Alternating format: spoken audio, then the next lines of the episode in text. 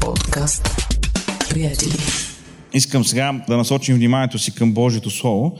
И днес ще споделя с вас моите размисли върху един много добре познат стих. Един стих, който сме чели. Един стих, който сме се насърчавали с него, защото сме имали нужда да се насърчаваме с него. Един стих, който вярвам трябва да разбираме по-добре, по-дълбоко, защото Бог има какво да ни каже чрез тези свои думи. Става въпрос за притчи, 24 глава, 16 стих, където се казва Защото праведният, ако седем пъти пада, пак става, докато нечестивите се препъват в злото. Праведният, ако седем пъти пада, пак става, а нечестивите се препъват в злото. Днес искам да насоча вниманието си повече към първата част на този стих и да вникнем повече в, и в значението на тези думи и в това, което този стих ни говори днес. Ще си позволя да кажа, че този стих касае всеки един човек. Защото дори у нези християни, които изглеждат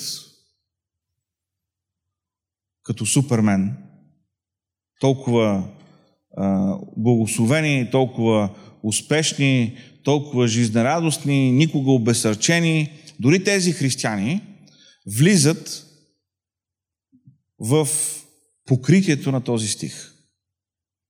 Защото всеки човек пада.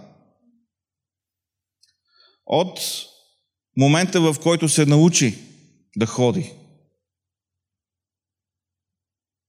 Ако имаме такава дълга памет за себе си и, сме си, и си спомняме кога сме проходили, в което се съмнявам, нали? но а, ако, сме, а, ако някой помни как е проходил, може би ще се сети. Ако не помни, може би може да се сети как са проходили децата му или как са проходили децата на негови приятели или роднини. И как ходенето първоначално е свързано с падане. Това е най-естественото нещо. Тогава, когато детето тръгва да ходи, то естествено пада. Сега, с течение на времето, падането започва да става по-рядко. Обаче, когато човек расте, всяко следващо падане, като че ли е малко по-трудно. Може би заради ръста, може би заради размера, може, може би заради килограмите, може би заради усещането, нали, да си голям човек и, и да паднеш, но всеки човек пада.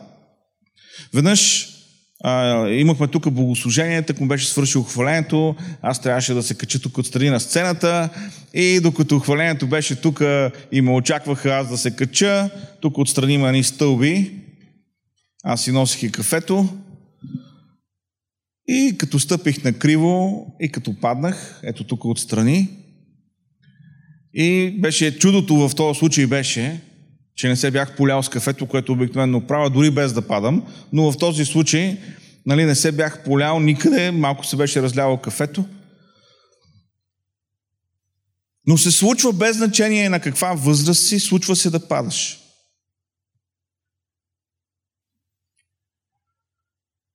Това въжи и за духовния ни живот.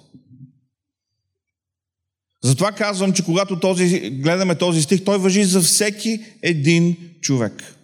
Ма за най-благословените хора, за които може да се сетиме. Ма за хората, които изглеждат като сякаш еха, да литнат като ангели към небесата. Тези думи въжат и за тях. За всеки един човек. Трябва обаче да си дадем отговор на един въпрос.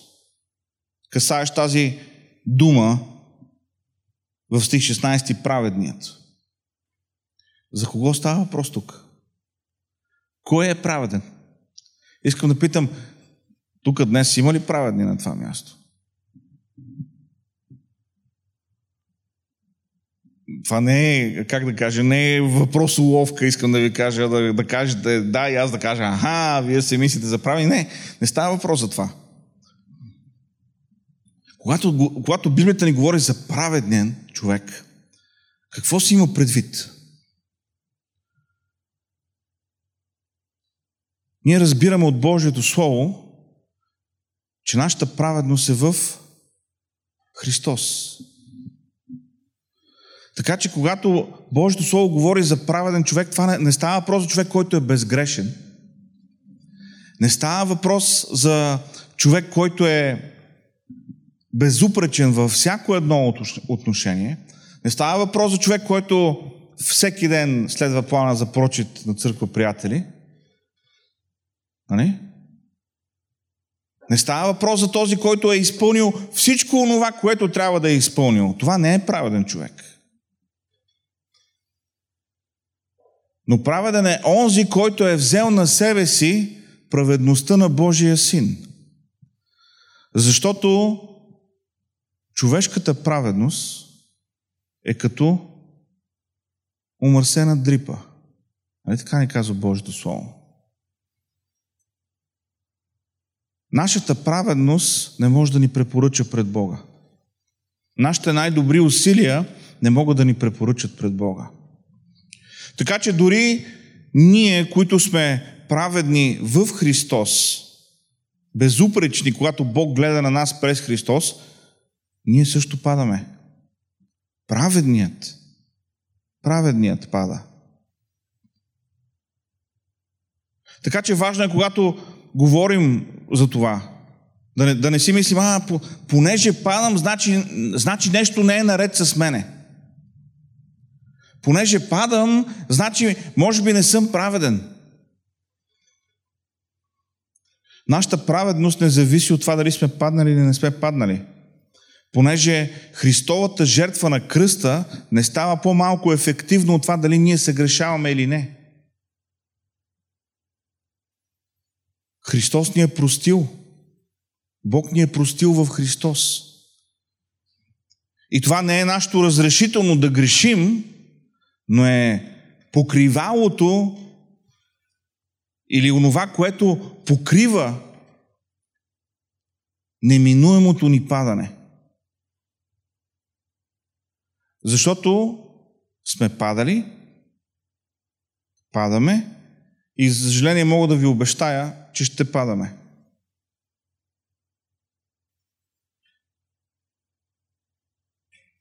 Но праведният, когато Божието Слово говори за праведният, говори за нас. За тези, които сме повярвали в Христос. За тези, които сме приели тази праведност от Бога. И някой ще каже, ама това, това е в Стария Завет. Къде е тук Христос? Ми не знам, когато Бог говори за Авраам и казва, понеже Авраам повярва, Бог му го вмени за праведност. Значи дори в Стария Завет праведността е следствие на вярата, а не следствие на изпълнението на едни или други разпореждания. Така че праведният, праведната, също може да падне. И ако има нещо неизбежно, докато сме на тази земя, това е падането. Говорихме за малкото дете. Случва се и възрастен човек да можем да видим а, да падне. Още по-лошо, ако е много възрастен, може да се контузи, може да се, а, нали, да се залежи след като щупи нещо, нали, което да влуши здравето му. Случва се. Но в християнския ни живот, в християнския ни вървеж, паданията са неминуеми. Така че когато Божието Слово ни говори за това, че праведният, т.е. ние, можем да падаме, казва седем пъти. Какво означава това нещо? Искам да ви кажа, че в християнския ми живот съм паднал повече от седем пъти. Време за изповед да имаме. И а без вие да сте, сте изповядали пред мене, а, някак си съм 100% убеден, че и вие сте падали повече от 7 пъти. Обаче, защо тук пише, че праведния а, пада 7 пъти? В смисъл, това е някакъв лимит, който, който Бог е дал и след този лимит какво става вече? Не сме, не сме праведни или след това вече не се изправяме, а, след като сме паднали на 8 път или на 9 Спомняме ли си ония случай, в който Петър дойде при Исус да го пита доколко пъти може да прощава на своя брат? Доколко пъти да прощавам на брат си? Петър искаше лимит и понеже искаше да звучи духовно, какво по-духовно от числото 7? До 7 пъти ли да му прощавам?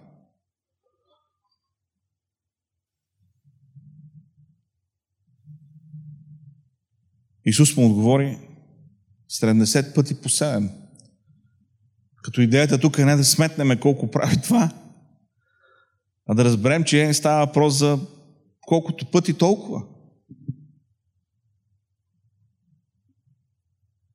Праведният също пада. И няма бройка, няма лимит на това нещо. И пак казвам, това не е разрешително за падане. Това е естеството на живота. Праведният също пада. И някой ще каже, това някак си звучи нелогично. Може би това е валидно само за Стария завет, не знам. Нека ви, нека прочета нещо, да, да споделя с вас нещо от Новия завет. От второто послание на апостол Павел към Коринтините, четвърта глава. От 6 стих нататък Павел пише, понеже Бог, който е казал на светлината да изгрее от тъмнината, той е, който е огрял в сърцата ни, за да се просвети светът с познаването на Божията слава в лицето на Исус Христос. И вижте сега седми стих. А ние имаме това съкровище в пръстни съдове, за да се види, че превъзходната сила е от Бога, а не от нас. Ние имаме това съкровище в пръстни съдове. Обикновено, колкото по-голямо съкровище има човек, толкова по-скъп сейф си взима.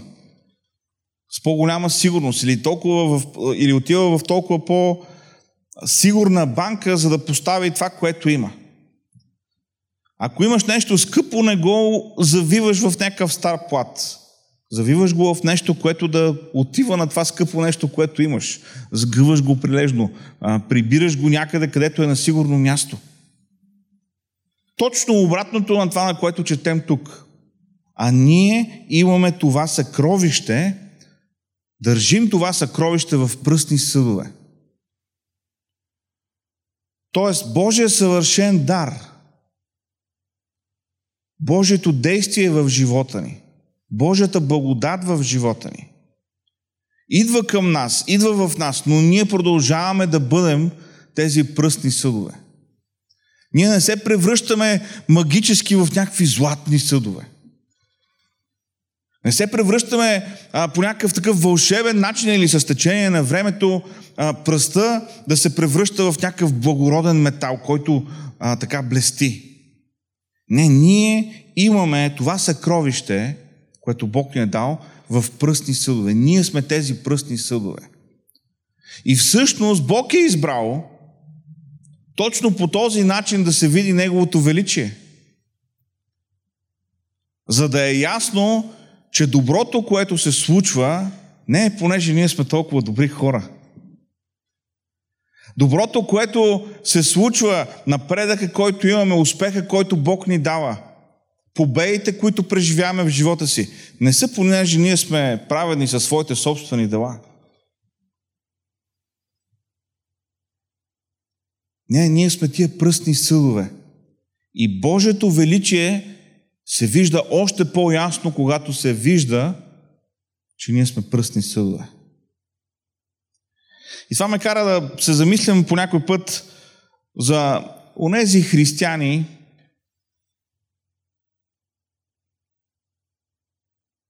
които правят всичко възможно да не се вижда, че са пръстни съдове. Не знам дали разбирате за какво говоря. По някой път ние като християни се опитваме да създадем такъв един лъскав образ за себе си.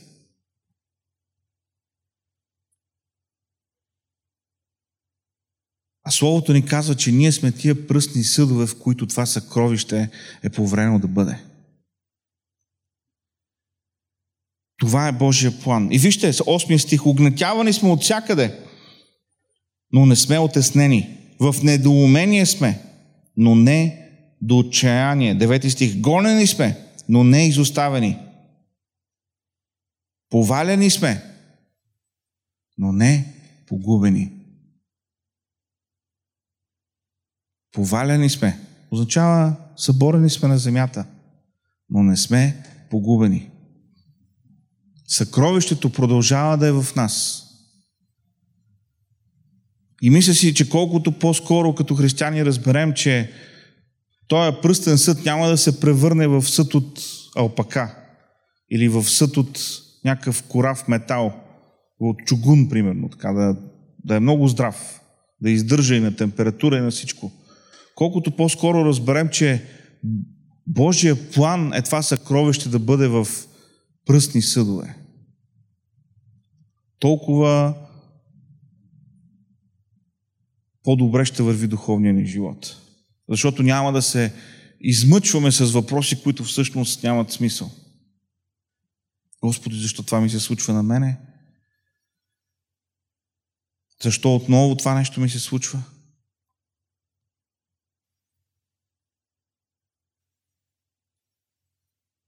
Ние падаме, ние минаваме през трудности, но Словото ни казва, Бог е избрал това съкровище да бъде в тези пръстни съдове, в нас. И нека си признаем, ако зависеше от нас, нямаше да сложиме Божието съкровище в пръстни съдове, щяхме да го сложиме в нещо прекрасно. Нещо, което наистина да импонира на, на, на стойността на това, което имаме. Мисля, че съм ви разказвал и друг път, но причината да, се, да започна да чета Библията за първи път в живота си, само трябва да обещавате да не се смеете, окей. Okay. Причината да, за първи път да потърся Библия да започна да чета, беше след като гледах филма Индиана Джонс и последния кръстоносен поход. Мислех си, че Библията е пълна с такива разкази, като Индиана Джонс и последния кръстоносен поход. И понеже това е един от любимите ми филми, там има един страхотен момент. Нали, най-общо казано, този филм се говори за търсенето на свещения грал. Чашата, от която Христос е дал Господната вечеря.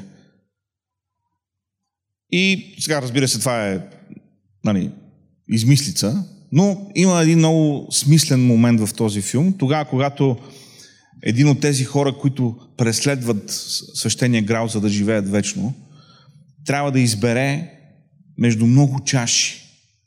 Коя е чашата, от която Христос е пил? Има една маса пълна с, не знам, сигурно 20 на чаши. Най-различни. И то човек разглежда, разглежда и избира една наистина красива чаша с едни скъпоценни камъни по нея пие от водата и умира, защото това не е чашата. И по-късно идва добрия герой и казва, а, Христос е бил дърводелец, значи чашата трябва да е примерно дървена или трябва да е по-стара и взима една много очукана чаша. И се оказва, че това е истинската чаша. Това е принципа, разбирате ли? Ние винаги мислим, а, ако е, ако е, ако е Божието, то трябва да бъде в нещо златно, в нещо много красиво то му отива. Обаче Бог го е направил точно обратното.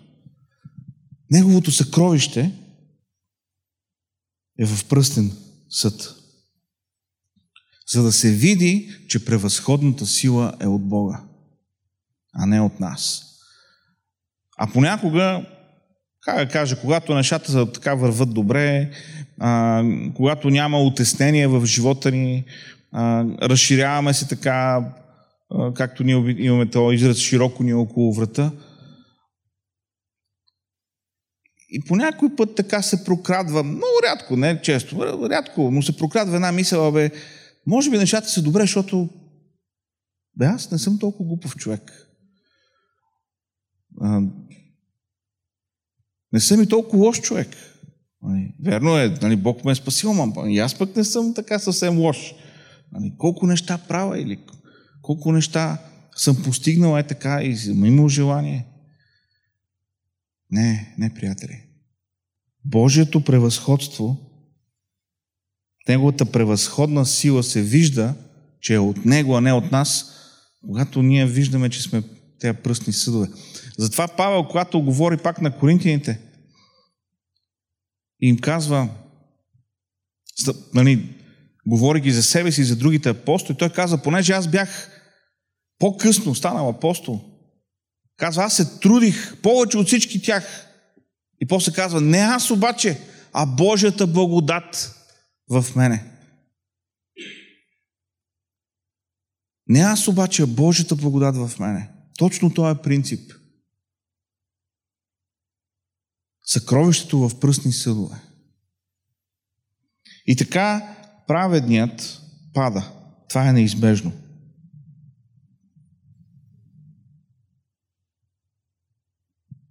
Но дори да пада, праведният става. И това е нещо, което не трябва да, да пропускаме в този пасаж. Праведният става. Тоест, това, че нещата от този свят, нещата, които се случват в живота, идват до нас и ни събарят, или ние падаме благодарение на неправилни решения, които сме взели, или грешен избор, или отстъчение на обстоятелства, може да има много причини. Това, че сме паднали, не означава, че трябва да останем паднали. Това, че сме паднали, не означава, че Бог ни, че Бог ни е оставил. Това, че сме паднали, не означава, че сме загубили спасението си. Но Бог очаква ние да станем. Защото праведният и седем пъти да пада, колкото пъти да пада, става след това. Защо? Нека ви кажа защо. Защото е праведен. Значи, понеже е праведен, за това става. За това се изправя. Падането е понеже е човек, но изправянето след падането е понеже е праведен. Понеже това съкровище е в нас. Ние сме пръстни съдове, но това е съкровище. И тая Божия сила така се вижда в живота ни. Божията сила се вижда в това, не че не падаме, Божията сила се вижда в това, че когато падаме, се изправяме. И това е предизвикателството към нас днес. Да не се отказваме.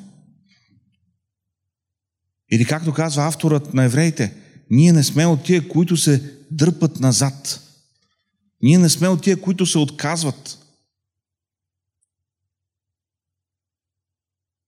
Това е предизвикателството пред нас днес. Да ставаме.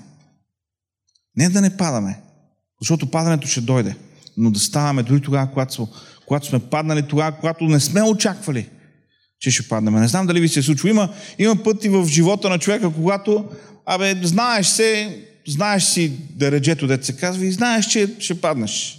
Не го искаш, но го знаеш, че ще се случи. Но има други случаи, когато си мислиш, че няма причина да паднеш. Няма причина. Нещата са върват както трябва. Няма, защо, няма, няма какво да се спънеш. Няма защо да падаш. Обаче пак падаш и си изненадан. И като че ли в тези моменти, като че ли това ни тежи повече. Знаете ли, няма никакво значение дали сме паднали, защото сме го очаквали, или сме паднали, когато не сме го очаквали. Бог работи в нас, Бог ни е дал благодат и Той ни дава силата да се изправим. И ние сме праведни, идвайки при Него, искайки Неговата прошка, търсики Неговото лице, ние го правим като Негови деца, ние не го правим като чужди хора. Бог очаква да дойдем при Него. Бог очаква да, да ни прости, да ни приеме праведният и седем пъти да пада, пак става.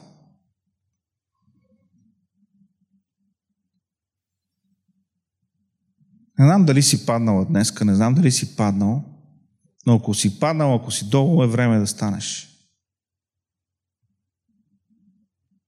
Време е да станеш. Не дей да стоиш долу, не дей да си губиш времето в а, такива самосъжалителни седенки. Изправи се.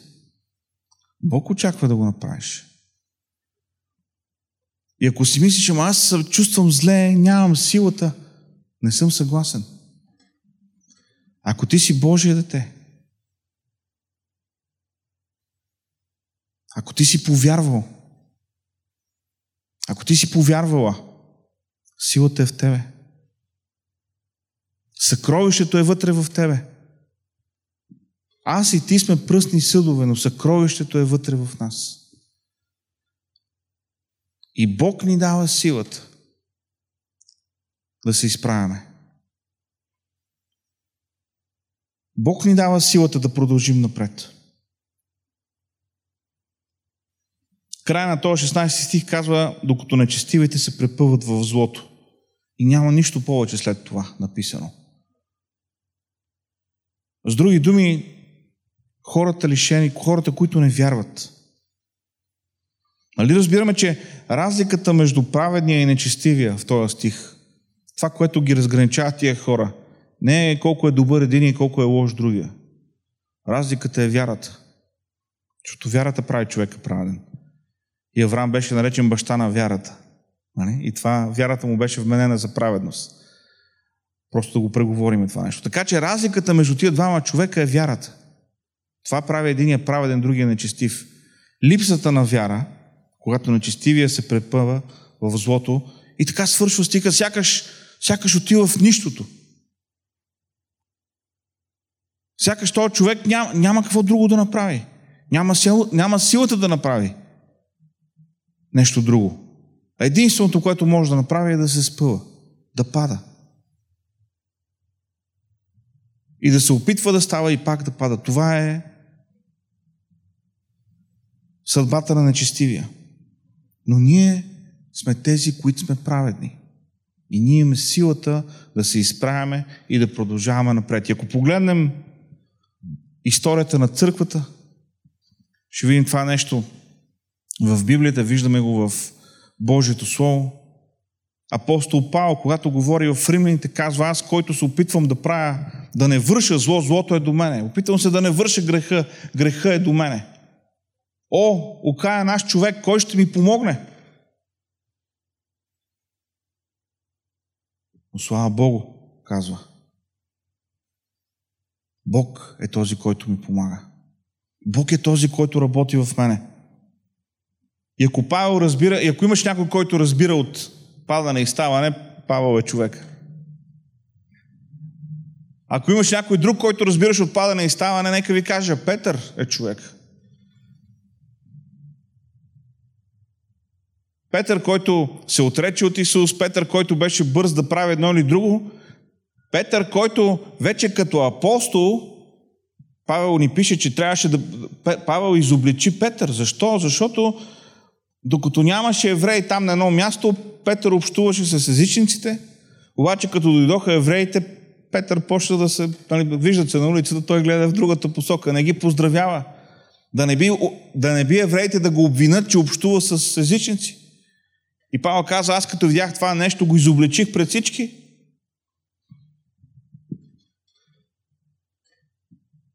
Петър, апостола. Това са само нещата, които са описани. Можем само да си представяме колко падания има, които не са описани. И слава Богу, че цялата Библия ще, ще да бъде пълна само с падания и ставания през цялото време, ако това беше описвано така подробно. Това беше реалността за апостолите, това е реалността през вековете, тогава, когато църквата минава през различни периоди. Това е реалността и за нас. Живота ни е много често е белязан от тия падания. Но е важно да се изправяме. Защото тогава, когато се изправим и продължим, тогава, когато се изправим и а, продължим да преследваме това, което Бог има за нас, тогава падането се превръща в нещо смислено, в не просто падане. Превръща се в урок. Превръща се в нещо ценно, което можем да използваме, за да помогнем на някой друг. Болката се превръща в актив, за да можем да дадем отеха на някой друг, когато е в същата ситуация. Праведният и седем пъти да падне, пак става. Докато нечестивите се препъват в злото. Днес съм тук, за да ви кажа, че има надежда. Има надежда. Божието Слово ни го казва. И аз съм го преживял в живота си. Падам редовно. Всяка седмица. И с Божията сила, и с Божията помощ ставам. И някой път се колебая дали Бог иска да ставам въобще. По някой път си мислят, що съм толкова глупав, що това нещо се случва отново в живота ми.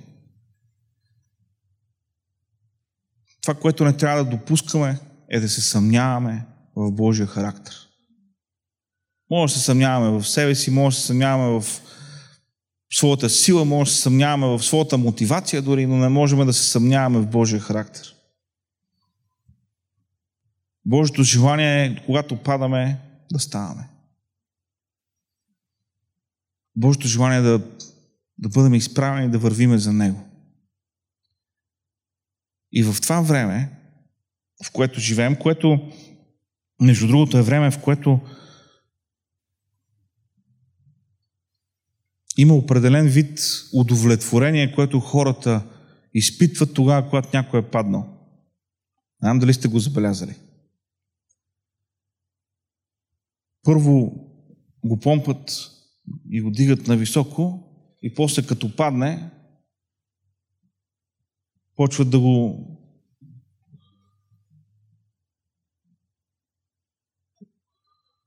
унизяват допълнително, докато е долу.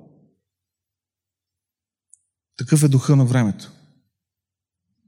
Героите много бързо стават антигерои. Но ние трябва да виждаме духа на Библията и да разпознаваме как Бог работи. Ще завърша с това. Аз вярвам, че това е важно като разбиране за нас, като вярващи, за нашия личен духовен живот. Паданията са неизбежни, ние се изправяме и продължаваме. Но аз вярвам, че също приложението е свързано и с нашето отношение към другите хора.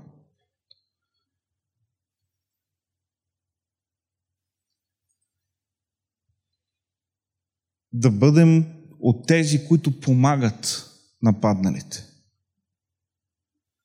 Най-малкото, защото от себе си знаем, че всеки пада. Една от слабостите, спокойно мога да, да поставя тази диагноза, имам вече достатъчно наблюдение в България за духовния живот и за а, начина по който се действа. Една от слабостите на църквата в България е, че не дига падналите. Особено ако те са служители.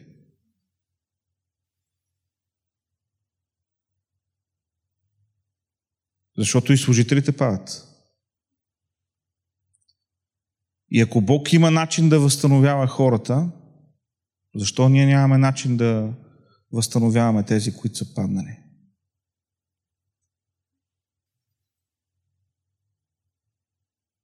Винаги, винаги ще има битката и винаги ще го има аргумента нали, да не правиме компромис с Словото и за примера, който служителът трябва да бъде. И това са валидни аргументи. Но в същото време Библията ни дава друг пример. По тези, ако ние следваме аргументите на нашето време, Петър нямаше да бъде възстановен. Заради това, което направи. Но Бог имаше за него прошка, Бог имаше за него приемане, Бог имаше за него насърчение. В България нямаме такава култура за възстановяване. То се вижда и в политиката. Той примерно на 40 години, примерно. И той вече, ма как? Той, той вече не става. Трябва други да дойдат. С всичките критики, които имам за, да речем, политиката в Америка и там възрастните хора, ми там има хора, които са в политиката по 40-50 години. Те са допускали грешки, искали са си прошка, извинявали са се. Някои от тях са били дори преследвани а, юридически заради това неща, които са направили, но са продължили да са в политиката, а, нали, да са един вид прозрачни, да, да, си, да се извинят за това, което са направили. Тук при нас веднъж да направиш нещо и, и вече край, от тебе нищо не става. И това нещо се пренася като отношение в църквата. По, по някакъв начин това е нещо, което, не знам, може би в нашата народопсихология, може би това нещо трябва да бъде изследвано по някакъв начин. Но ние не, не, не възстановяваме хората. Когато някой падне, ние сме готови сме да, да, да търсиме други опции, а не да изправяме то, който е паднал. И вярвам, че това е предизвикателство за нас. Да, да, да помагаме на тия около нас, които падат, и по отношение на служителите. Да има някакъв път за изкупление, да има някакъв път за, за възстановяване, за изправяне. Защото иначе, иначе просто помпаме балона. А ако само помпаме балона, приятели, рано или късно той ще се пукне. Което виждаме че се случва постоянно. Праведният и седем пъти да падне, пак става. Ние сме праведни, ние сме падали, падаме и ще падаме, но трябва винаги да ставаме. Амин. Нека си справим и да се молим. Халелуя, Господи. Халелуя, Боже. Господи, Ти ни срещаш на мястото на нашата най-голяма уязвимост. Господи, Ти ни срещаш в мястото на нашата слабост. И Господи, Ти каза, че пречупена тръстика, Господи, Ти няма да скъсаш и замъждял фитило, Ти няма да загасиш. И Господи, тогава, когато сме паднали, Ти ни идваш към нас, за да ни осъдиш, а Ти идваш, за да ни привдигнеш. Помогни ни, Господи, да не наказваме себе си повече, отколкото Ти наказваш нас.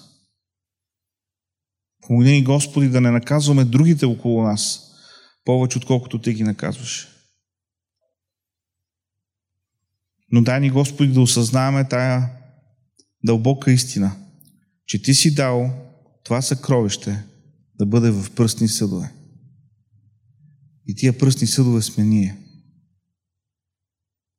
И това е твоят дизайн, това е твоята, това е твоят план, за да може да бъде ясно, без сянка на съмнение, че силата е от Тебе, а не от нас. Благослови ни, Господи, да бъдем постоянни в Твоя път. Дай ни, Господи, да се уповаваме на Теб, на Твоя характер, на Твоята добрина. И никога да не забравяме, че Ти ни обичаш ти си грижиш за нас и ти си този, който ни възстановяваш. В името на Исус се молим, Боже.